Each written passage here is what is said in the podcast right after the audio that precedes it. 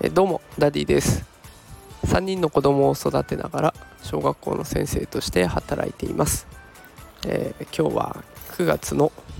14日火曜日ですね、えー、今雨が降ってきております。皆さんの地域大丈夫でしょうか？さて今日は、えー、いろいろなことに通じることだと思いますがいい加減っていうのは良い加減なんだなっていうことについて配信をしていきたいと思います。今回紹介するのはある不登校だった子のお話です。その子は中学校3年生まで、えー、まあ至って普通に学校生活を送っていて、えー、困った子がいれば助けてあげたりとか相談に乗ってあげたり、まあ、自分が欲しいものがあっても家族の前で我慢したりとかっていう子だったらしいです、えー、ただその子が中学校3年生夏休みを明けてからえ途端に周りの子たちの視線が気になったりえ陰で何か言われてるんじゃないかと気になったりと状態に陥りました。えその結果学校を休みがちになっていきえその状態が良くないので病院に通うようになりました。思春期外来というところに通うようになりお薬でえなんとか安定するようにはなったんですけれどもえ学校に行くことが不安定な状態だったようです。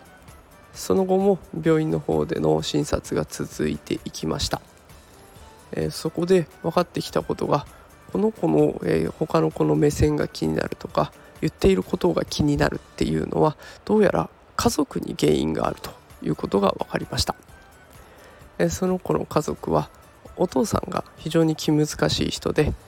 お母さんもお父さんに対して気を使って生活をしている。その子自身も小さい頃からお父さんの機嫌を損ねないようにということを家族から言われてお父さんに対して気を使って生活をしていたそうです。苦しい状態が続いていたその子でしたがある日転機が訪れます。せんべい屋さんを営んでいるおばあちゃんと会話をしたことがあったそうです。その時おばあちゃんはせんべいを焼きながら、えー、その子の話をうんうんと聞いていたそうですが、えー、とぽつりと、えー、話し始めたそうです。せんべいを見ていてもまあどれ一つ同じように焼けるせんべいはないと。どれもこれも完璧に焼けるわけではないから 1+1 は3ぐらいの感覚で焼いてる方が一番いいんだと。いうことを話されたそうです。その瞬間にその子もはっと何かに気づいたようで人付き合いも全てが完璧にいくことはないし人の心も完璧に分かることもないし自分がやったことが完璧に受け入れられるわけでもないと。いうことに気づいていい加減ぐらいが良い加減なんだなということに気づいたようです。そこからは学校に通うようになり高校も無事に卒業をして専門学校に入り生活を送っていると。いうような状態になっているそうです。このいい加減ぐらいが良い加減ということはきっと育児にも当てはまるだろうし仕事にも当てはまるだろうしいろんなことに通じるのかなと思います。完璧を求めすぎると疲れてしまいます。し私学校の先生をやっている上いろんなことを接するんですけれども、え、教師が求めている完璧勉強もできてあれもできてこれもできてとかっていうことを子どもたちに求め始めると途端にお互いが息苦しくなることがあります。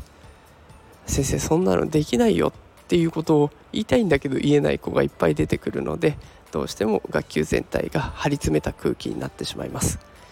あ少しいい加減ぐらいがお互いのためにいい加減になるんだなというふうに感じています。えそこれそれではこの後もきっと家事が続くと思いますのでまあいい加減ぐらいでいい加減に進めていってくれたらなと思います。私もまあ完璧を求めないでぼちぼちやっていこうと思います。それでは今日はこの辺で失礼します。